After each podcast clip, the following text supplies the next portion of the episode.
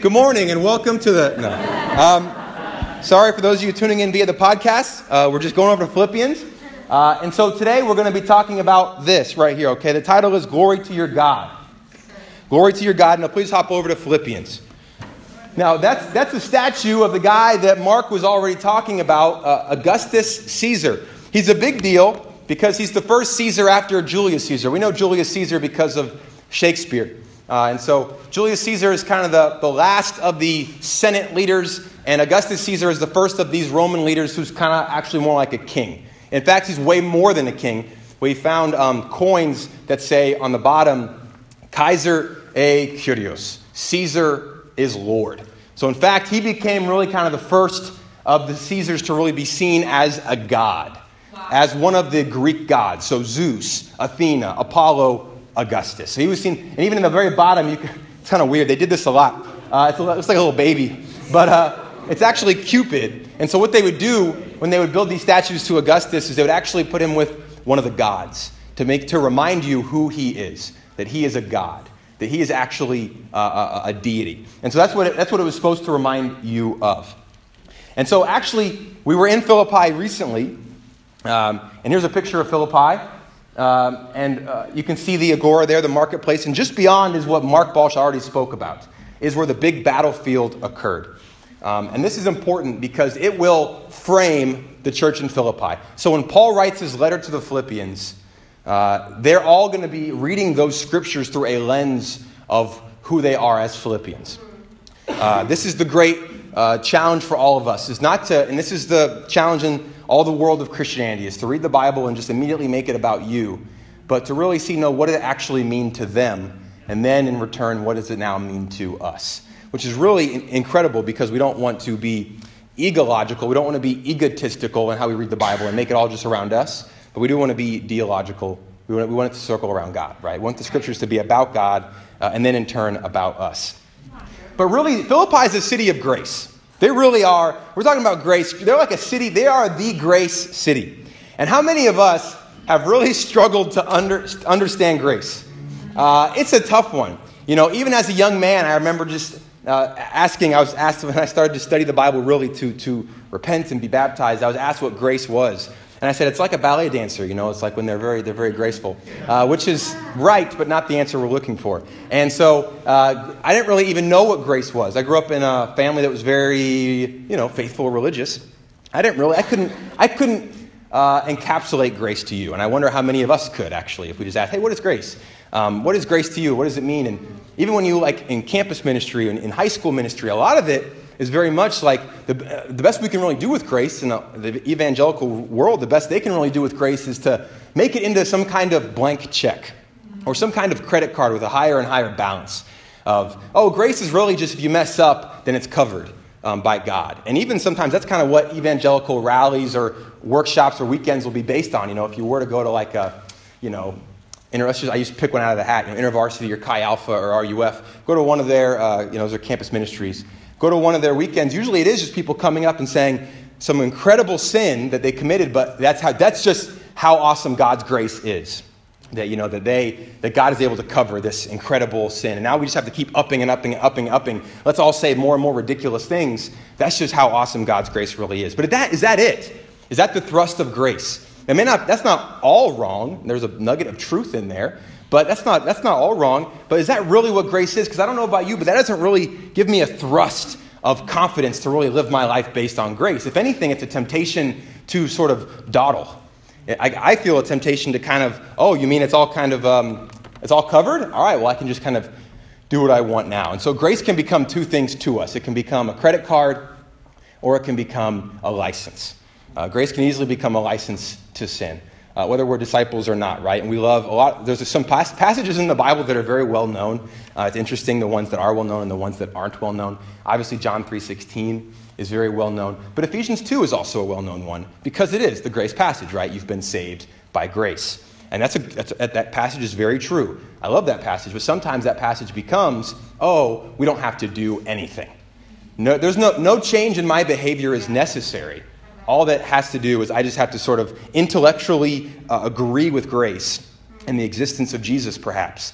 then now I'm, I'm good to go. Is that it? Is that really what we're talking about this morning? Is that really what's supposed to, to, to churn us and to motivate us and to be the engine of the rest of our lives? I don't know, but I feel a little bit like, is that, is that it? Is it? It falls a little bit flat. And grace is an incredible thing. You know, Jesus never uses the word grace. Jesus never uses the word charis. Uh, now, he tells parables that sort of give you the sense of charis, like the workers who get all paid the same at the end of the day. You know, it's kind of a sense of charis there. But Jesus doesn't actually ever say grace. Um, but we have churches that are built on it, right? And so grace was actually a loan word. Actually, Paul borrows this word. Paul takes this word from the world to help the church in Philippi understand God. Paul's trying to help the Philippians understand God. And actually, in the Bible, when you see grace pop up a lot, it's usually to Roman colonies places that are under the influence of Rome, because charis was already rich in meaning. They understood charis. He doesn't use it a lot with the Jews. He uses it a lot more with the Greeks and those who are under the influence of Rome. And so in this case, and I'll walk you through it, you might be like, okay, well, I'm still a little fuzzy on it. So Octavian, the guy, Augustus, I'll just say Augustus from now on. He changes his name, you know, after he wins. Um, but Augustus, on this battlefield, just beyond the Agora, fights Mark Antony. And they fight, and uh, Octavian wins. Now, think about civil wars. This is a Roman civil war, right? Civil wars are nasty business. Um, when you lose a civil war, there's nowhere really to go. You don't go back to your country. You live there still, right? Like it's, it's a civil war. So there's a lot that comes along with losing a civil war. Um, and, and, so when you lose a civil war, when you lose a war in general, especially in ancient times, what do you think happens to you?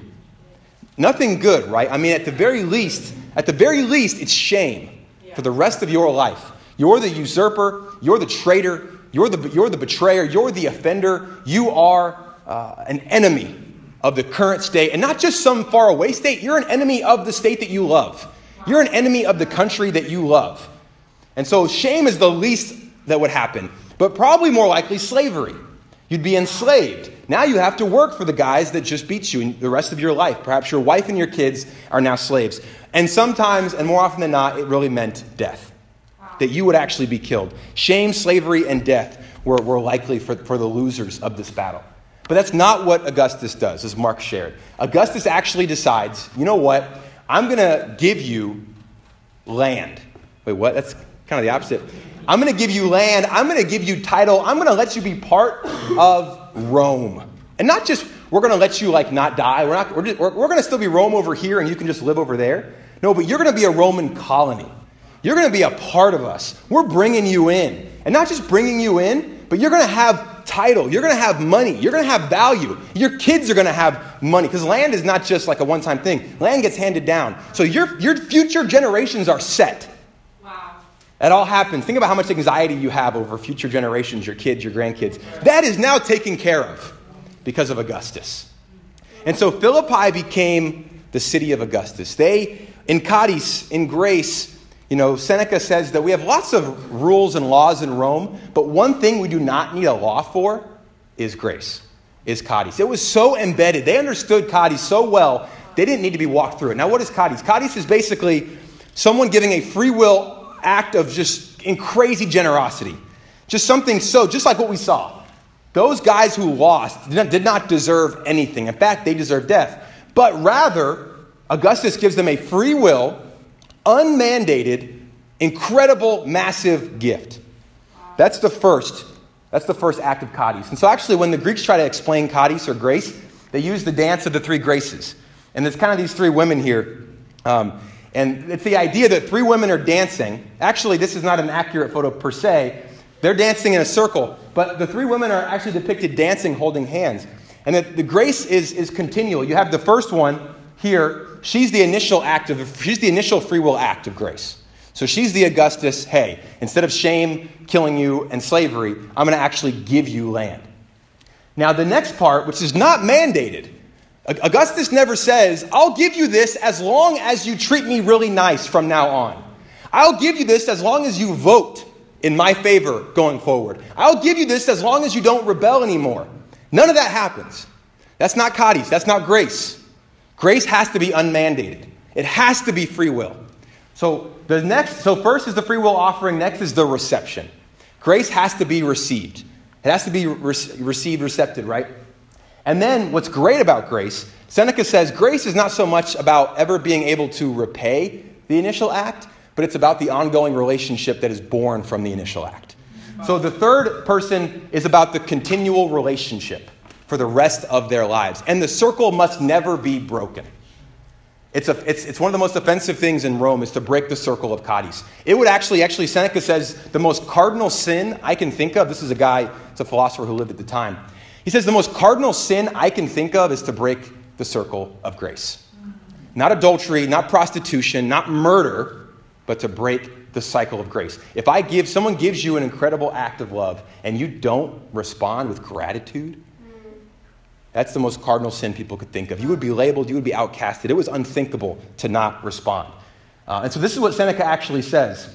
He says, The greater the favor, the more earnestly we must express ourselves, resorting to such compliments as, I shall never be able to repay you my gratitude, but at any rate, I shall not cease from declaring everywhere that I am unable to repay it. So Seneca says, listen, it's not about repaying it. You can't. Those veterans who lost could not repay Augustus in the same way. They couldn't say, hey, let's go give him a bunch of land. They didn't have it. Let's go give him some title. Uh, he's the king of Rome. I think he's okay. He's the emperor of Rome, right? He's fine. But, but here's the thing Seneca goes, it's not that we're able to, but we're going to declare everywhere how awesome you are and that we can never repay you. And so Philippi became a city of Rome. Everything they did, one, they wore a toga.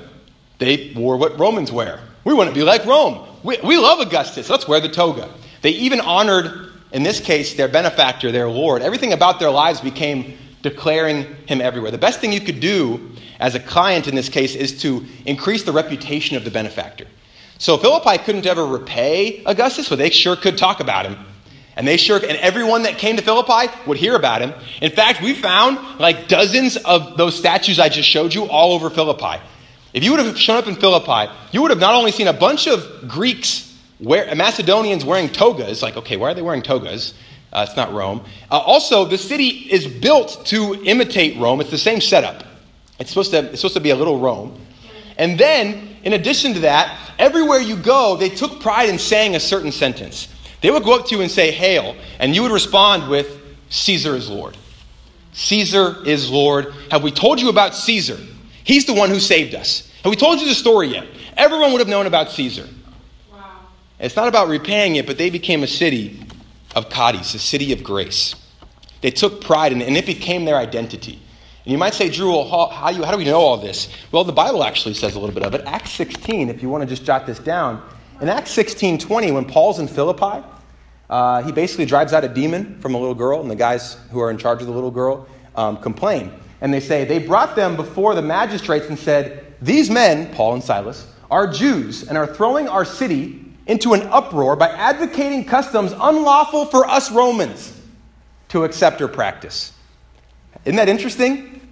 They say the reason that they cannot accept Christianity is because they're Romans and they have already, they don't need a new Lord, they already have one. Wow. We don't need your Jesus, we already have Caesar. Yeah. We already have a benefactor.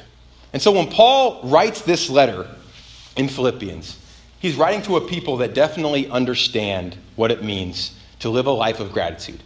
And the same happens for us. Whether we know it or not, we, glorify, we bring glory to some God, don't we? We bring glory to some God. And the question becomes to, to which God do you bring glory? Everything that you do points to someone or something else. I love that they wore the toga. It was almost like if, if the, you wouldn't have to even open your mouth before they knew where your loyalties lied.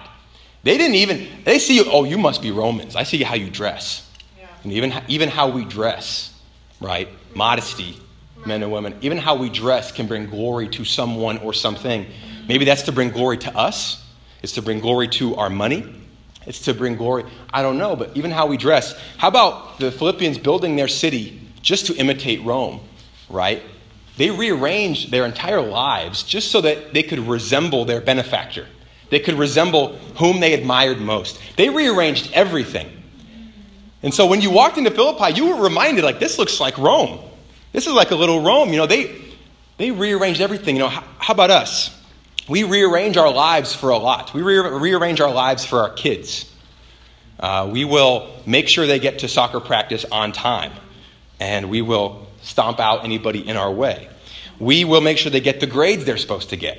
We rearrange our lives. We cancel things so that our kids can be happy or be healthy. We, th- that becomes the God to which we bring glory. How about our own luxury? How about our own comfortability? We can be, you know, everything's about us being comfortable and not being pushed. We, everything's about, you know, and that's a big thing nowadays, right? Is make sure you are comfortable. Don't ever let anyone tell you what to do. Do what's best for you. Um, the idea of communal transformation is, is a negative one because people are like, oh, that sounds weird. Communal transformation. Even one of the sisters, when we first mentioned it, was like, it sounds like a commune, you know, when you say that. And that just rubs me the wrong way. Anything really communal rubs us the wrong way for the most part because we're so individualistic. Everything we are in America is like the height of individualism. It's the most individual, individualistic society in the history of the world. But here's the thing for whom do you rearrange your life?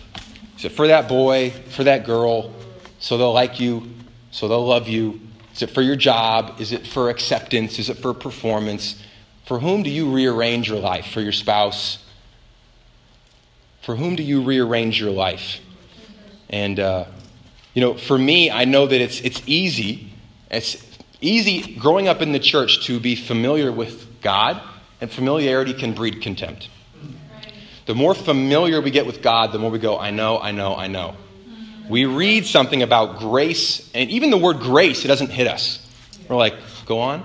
Okay, grace? No, grace is like, it doesn't hit us fresh. It's like being told the same joke 20 times. You stop laughing because it's not, it's not the novelty anymore. There's not the initial, whoa, whoa, wow, punchline, got me, right? There's not that anymore with Jesus. And for me, it is a fight, not just to strive to learn what to do. And honestly, I'd rather probably hear a sermon about what I need to go do. Because that's tactile. That's, that's, that's a checklist waiting to happen. I can make a checklist. I can go do it. I can go rely on performance. And a lot of us would probably rather rely on performance. But here, it's not about that. It's not about bringing glory to ourselves. The Philippians didn't think, oh, now that we have independence, let's build the best city Philippi can be. Let's do Philippi our own way. Let's put our own spin on it. Let's be the, let's be the new Philippians. They say, no, everything we do, from what we dress to how we rearrange our city to the artwork we make, it will point to the one who saved us. Wow. It will all point to Augustus. Hop over to Philippians chapter 2, verse 5. This is the same church, you know, and I want to encourage you today. This, this letter is written to a church. So this sermon today really is meant for those who belong to the church.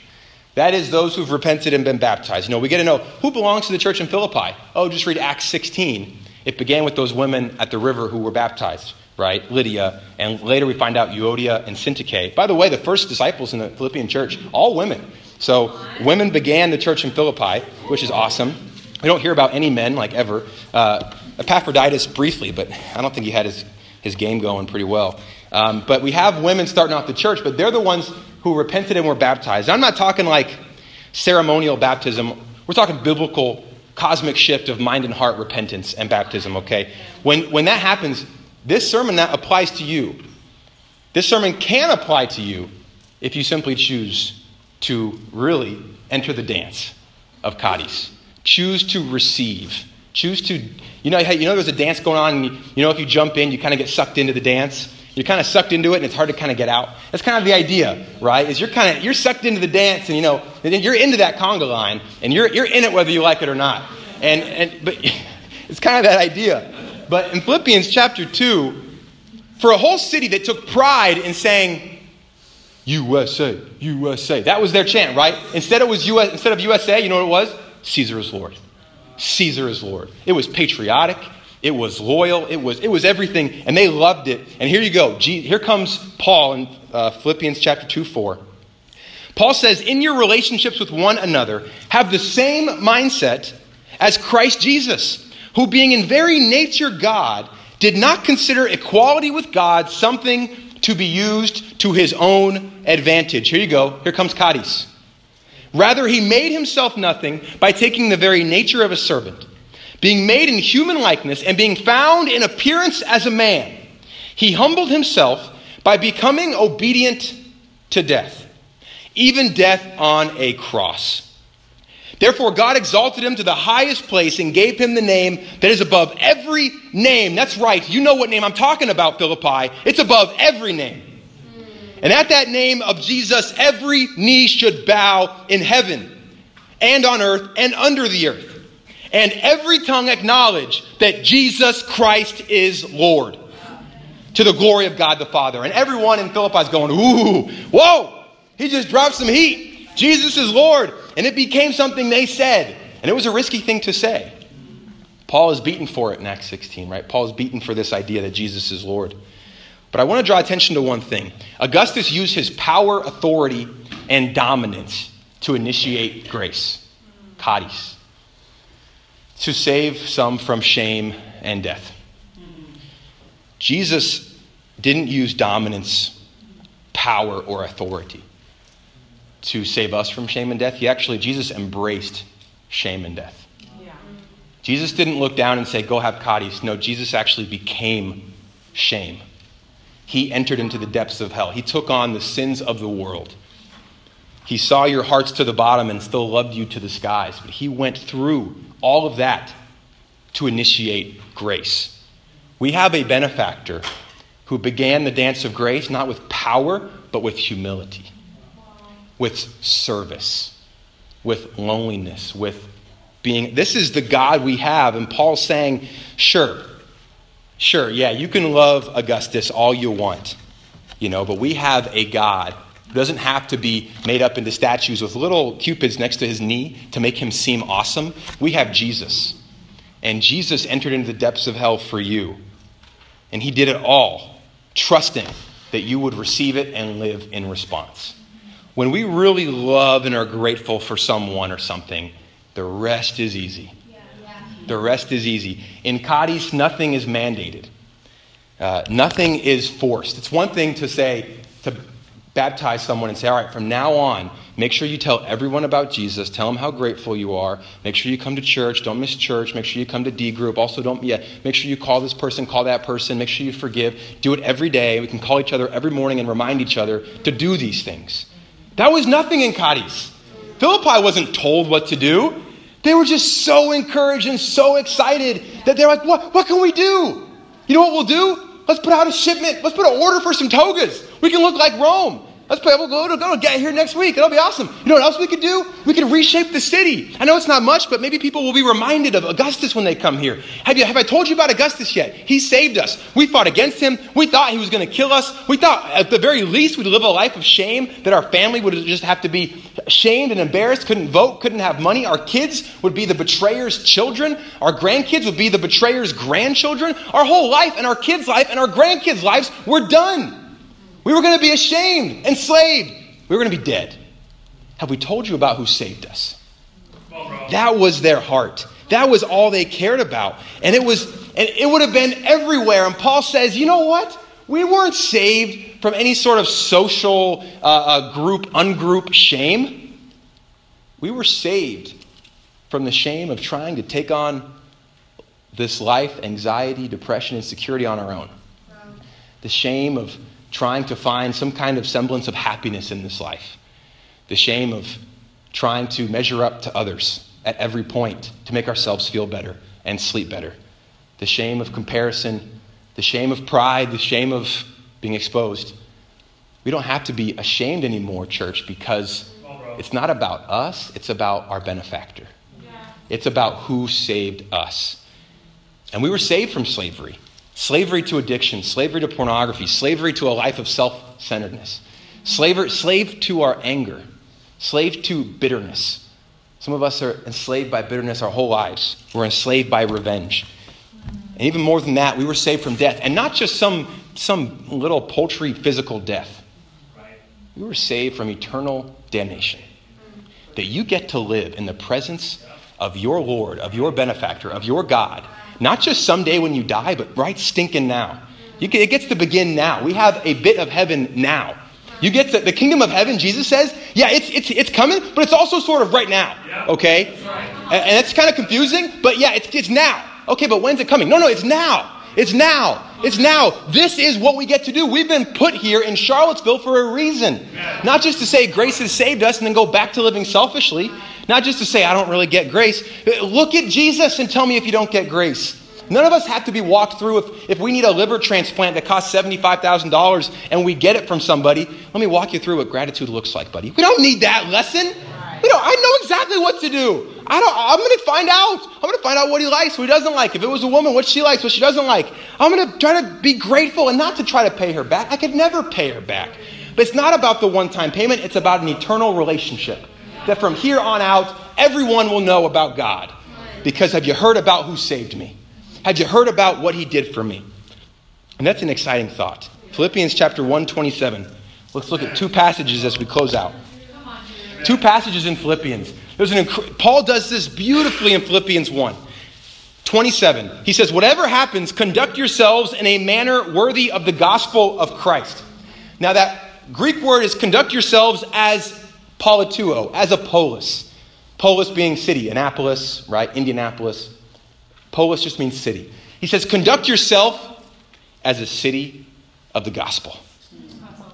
You know, Philippi, they go, oh, we're Philippi. We're the city of Augustus. No, no, no. You, you, the church in Philippi, you're the city of Jesus. And when people come, they're going to say, who's your benefactor? Who's your Lord? Why do you do that? Why don't you watch those kinds of movies? Why do you dress that way? Why are you at peace despite the current tumult in our political society? Why are you constantly still able to love and forgive and, and have a blast with people that you have nothing in common with? Why do you keep talking to me when I'm trying to not talk to you? What, what, what is wrong with you? What is different about you? Well, let me tell you about my Lord. Let me tell you about who saved me from slavery, shame, and death and brought peace and a purpose. You know, Jesus didn't just save us from shame, slavery, and death. He brought us peace and a purpose. You know, Philippians 3.20. Actually, no, I sorry, I'm getting ahead of myself. Skip down. We'll actually keep reading. Sorry, Philippians 1.27.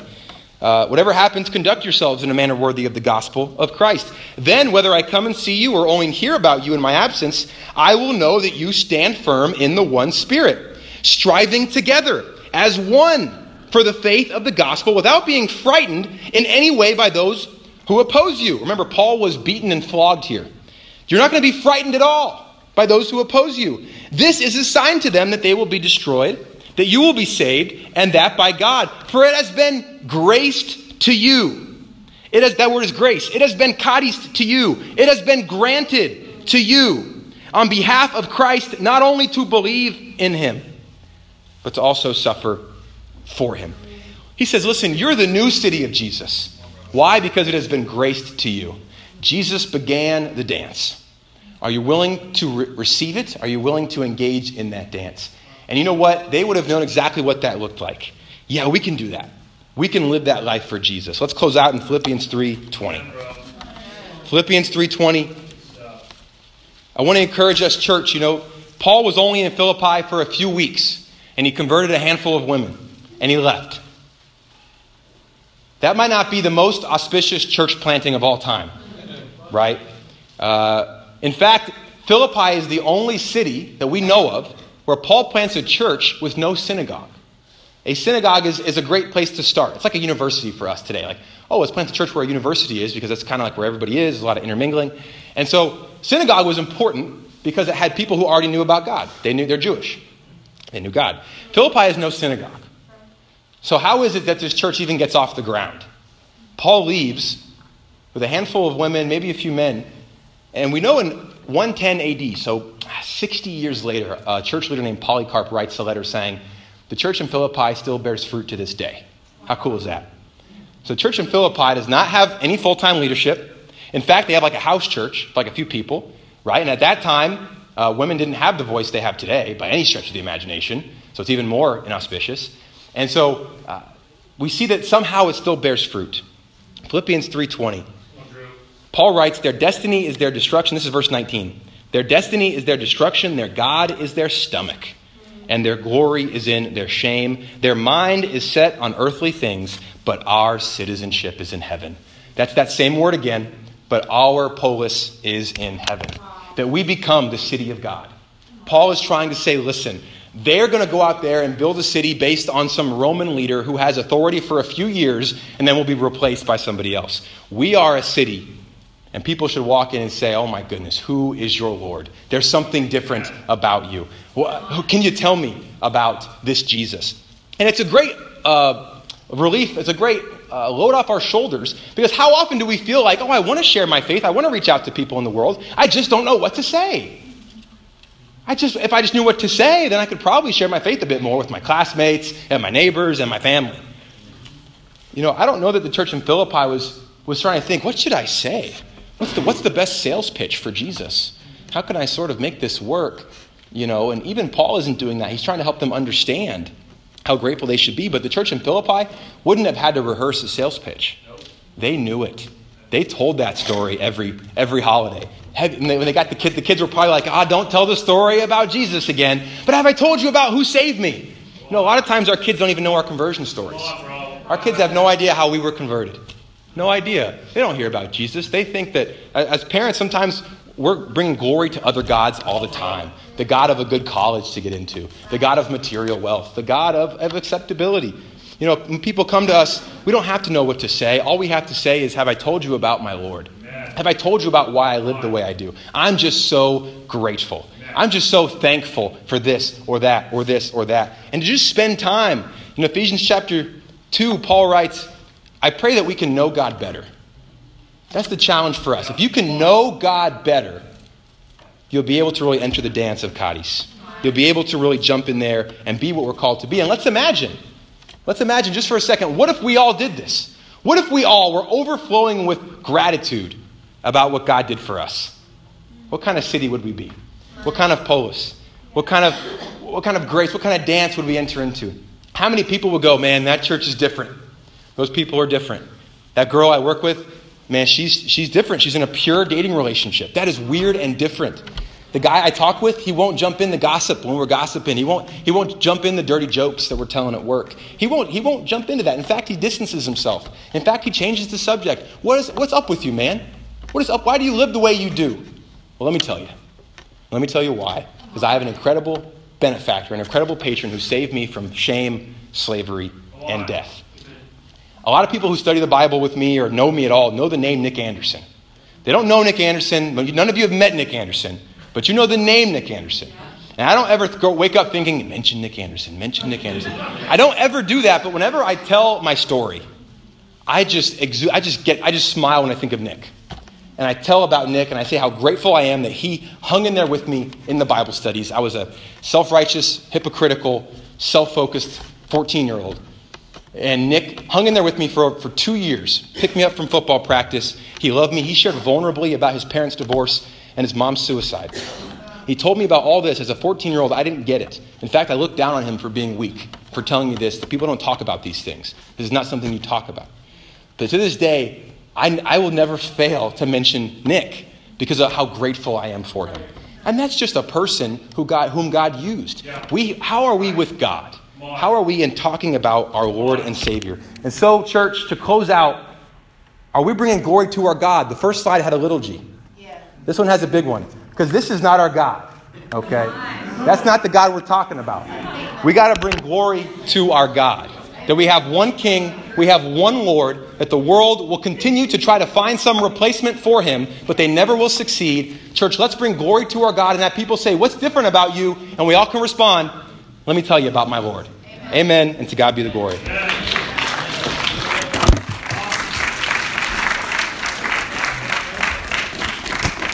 Um, sorry, real quick, I forgot an announcement. So, a lot of us um, know Miss Jackie.